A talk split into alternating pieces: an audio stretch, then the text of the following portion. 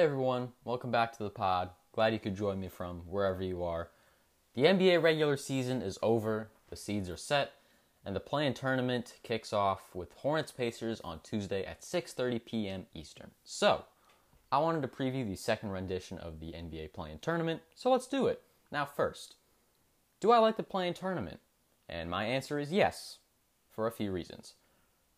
It makes the end of the regular season way more interesting and gets a lot more teams involved than usual. These last couple of weeks would have been really boring, like past seasons, if not for the play-in tournament. Like, for example, Sacramento, who in a normal year would have been out of the mix a while ago and would have gone into 2021 Thunder mode and tanked. They were in it for most of the season and cared and tried because of the prospect of the play-in tournament. Usually, like a third of the league is done playing for the last few weeks of the season. This season, only like six teams tapped out early. And it was really great to watch Sacramento and San Antonio and and Memphis and Charlotte, all these teams who would have been out the past few years, it made those end of season games entertaining and not empty television.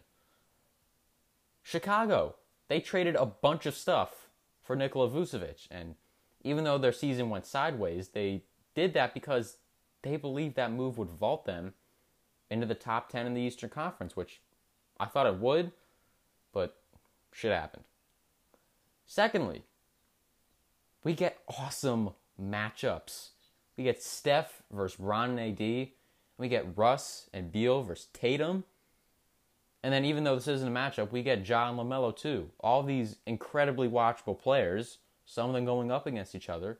That'll be great for everyone, especially considering how nowadays, more than ever, people gravitate toward the player, the individual player, more than the team. That is especially the case, let's pertain to the guys in the play-in, with LeBron and Steph and LaMelo. That'll get people to watch these games. It'll be entertaining. I also like the fact that this play-in game is a do or die because the intensity is going to be through the roof in this in, in these games. It makes for very watchable basketball. I don't care how entertaining or not entertaining a Indiana Charlotte or a San Antonio Memphis is going to be, but all those guys are going to go 150%. And I always respect effort. And I can't wait to see that. However, for the future, I think this play-in tournament will have to be modified because there's going to be years where the 7 seed is better than the 8, 9, or 10 seed, or the 7 and 8 seed are way better than the 9 or 10 seeds, or where the 9 or 10 seeds are just bad and don't really deserve a shot at the playoffs. So let's say hypothetically, one year, Minnesota is the 10 seed. In an 82 game season, they're 32 and 50.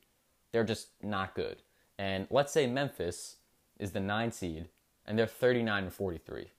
There's a seven game difference between those teams. Memphis should not have to play Minnesota in a one game do or die. Like, that just shouldn't be the case. Likewise, let's say you get a year like 2017 18, where the seven seed in, in the West was 47 and 35. And then let's say hypothetically San Antonio is the eight seed at 41 and 41. Same idea as the first scenario the seven seed shouldn't have to shouldn't have to prove themselves like that. They already did. And so what I would do, I would I would basically take the idea what they did in the bubble.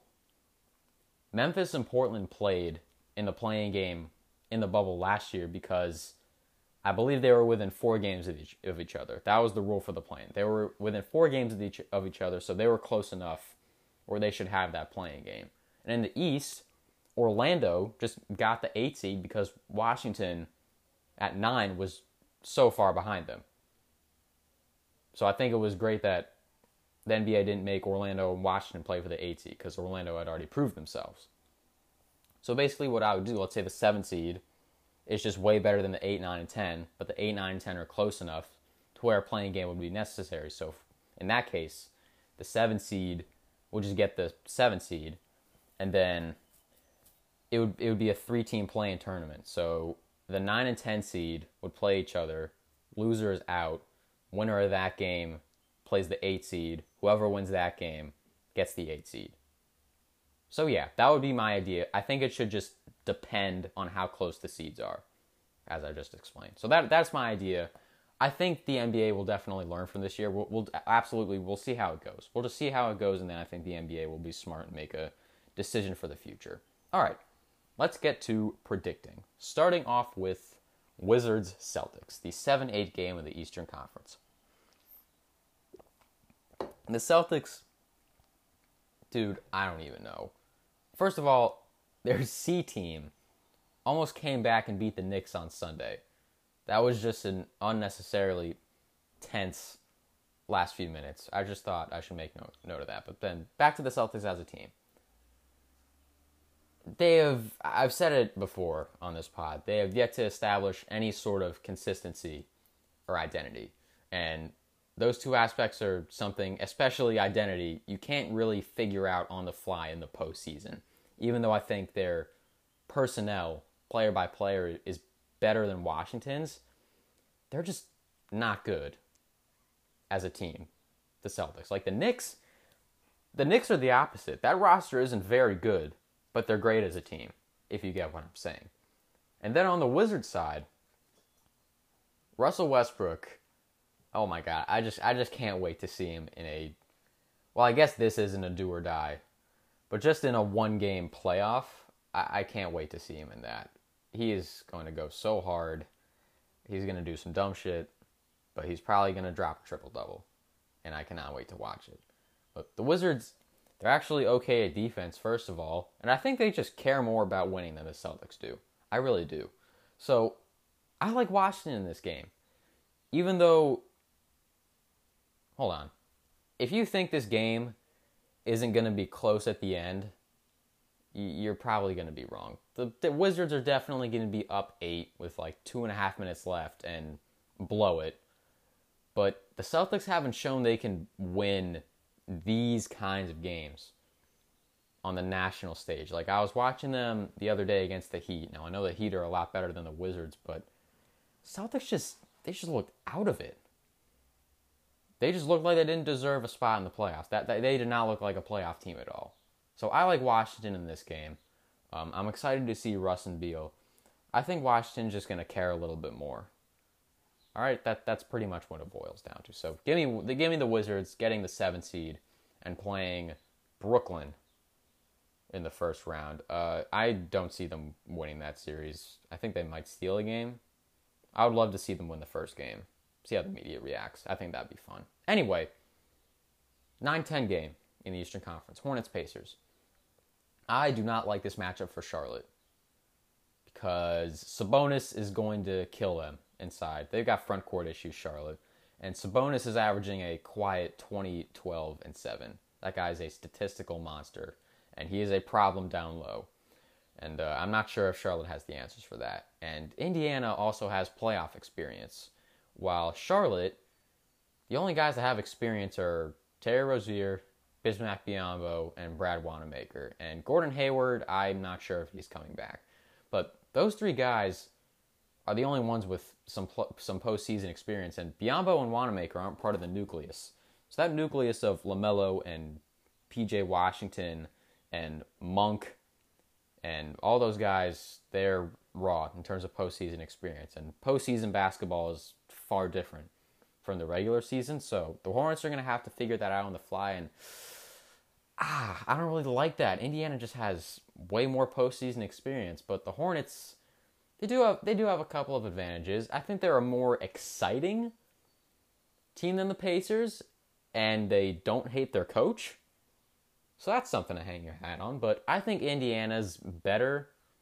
They have more experience, especially with Brogdon coming back, Malcolm Brogdon. Um, I think it'll be close, but I'm I'm putting my money on Indiana. So sorry, Charlotte, you were fun. But I, I honestly like I honestly like the direction Charlotte's going. I think Gordon Hayward. I think that was a pretty good signing. They did pay a lot, but he he he rejuvenated himself, and as long as he can stay healthy-ish, I think that was a pretty good signing. Now, obviously, you got LaMelo. Nucleus is still very young. They've got something to work with. But uh, give me Indiana right now. And then that brings us to the hypothetical eight seed play in. So I already have the Wizards getting the seven seed. So now the Celtics and the Pacers are playing for the eight seed. Give me the Pacers. Give me the Pacers. The Celtics losing both games would just perfectly cap off this unbelievably crappy and disappointing season. And I think the Pacers can do it. Give me Sabonis over all the Celtics big men. Kemba and Marcus Smart, they're awesome basketball players, but are incredibly inconsistent. I just can't trust them on a night to night basis. The only kind of constant is Tatum. But Tatum, I believe, in their last game against Indiana was like 4 for 18. He's a little streaky too. Now, obviously, you can get a great game from Kemba and a great game from Tatum. If they combine for 70 points, so be it. But I, I just like the Pacers a little more. I think they're going to care a little more than the Celtics. And the Celtics missing the playoffs, I think that would just be the quintessential end to this season. That would be the cherry on top of the shit cake that this season has been for Boston. So give me Indiana. All right. So yeah, that means Indiana would get the eight seed. They'd play Philly. Um, I'm not sure if they're winning a game in that series, to be completely honest. Maybe they'll steal one. But uh, that is that is the ceiling, I believe, for Indiana. All right, moving to the West. The marquee matchup. The game that is circled in red marker. The Lakers and the Warriors at Staples. The only way I feel like the Warriors can win this game is if Steph goes ballistic. And like Steph in Boston ballistic.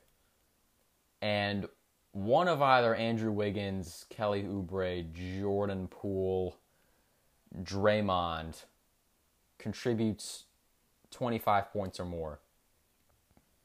Uh, notice how I said contributes. Draymond might need one of those 2 point 18 19 assist games. Like that would be dope.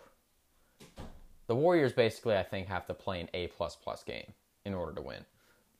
And all the Lakers have to do, not like this is an easy task, but they're just going to have to make life for Steph Curry as hard as possible. They didn't really do that in the games they played this season. They just kind of left Dennis Schroeder on Steph one on one, and on switches in the pick and roll, they had a lot of trouble defending him. They they do have the advantage at size, but Steph is gonna kill them from the perimeter as long as they run the pick and roll roll right.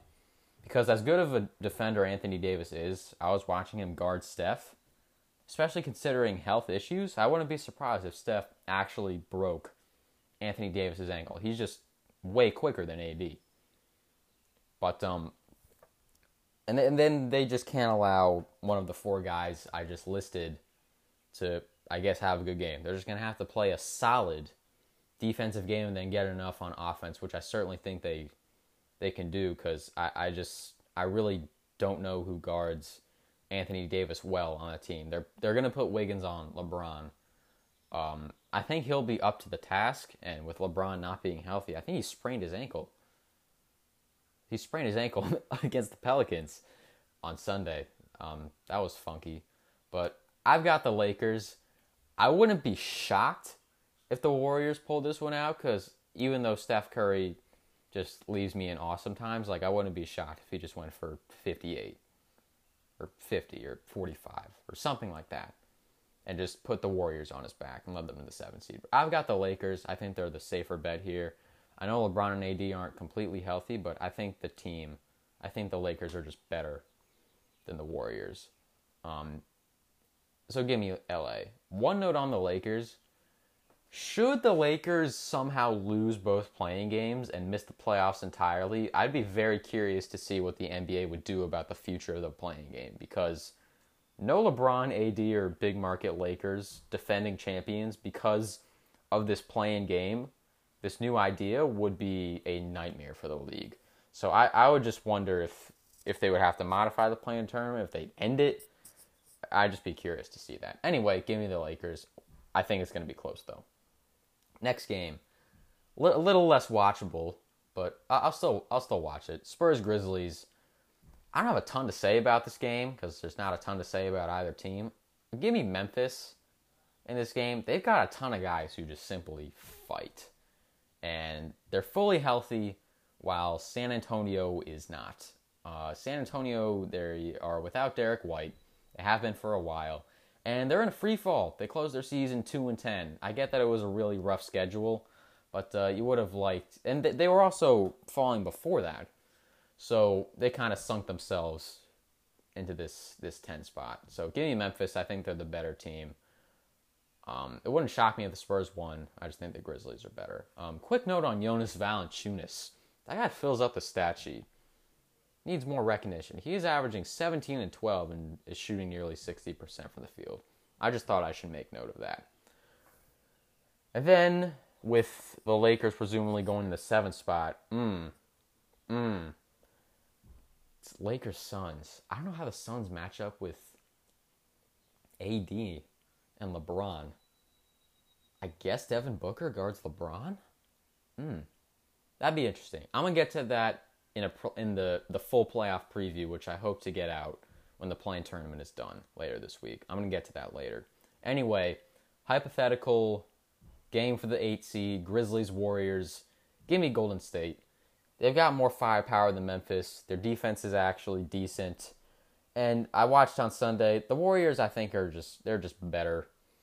They've got more oomph than Memphis, and I just don't think Memphis is there yet. That roster is still extremely young. I, I just don't think they're ready. And obviously, Warriors, you got Steph and Draymond still.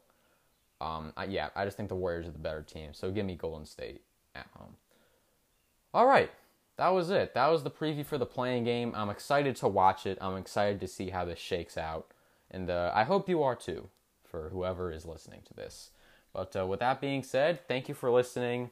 Everybody, keep wearing your mask in public oh, well, I guess Joe Biden told us that you don't have to anymore, but I, I would still stay cautious. Get your vaccine if you haven't yet. Um, keep washing your hands. Keep maintaining good health. And uh, I will see all of you sometime later this week with something. I'm not sure what it is yet, but I do want to get out another pod. At least one later this week. So, everybody, stay safe and take care.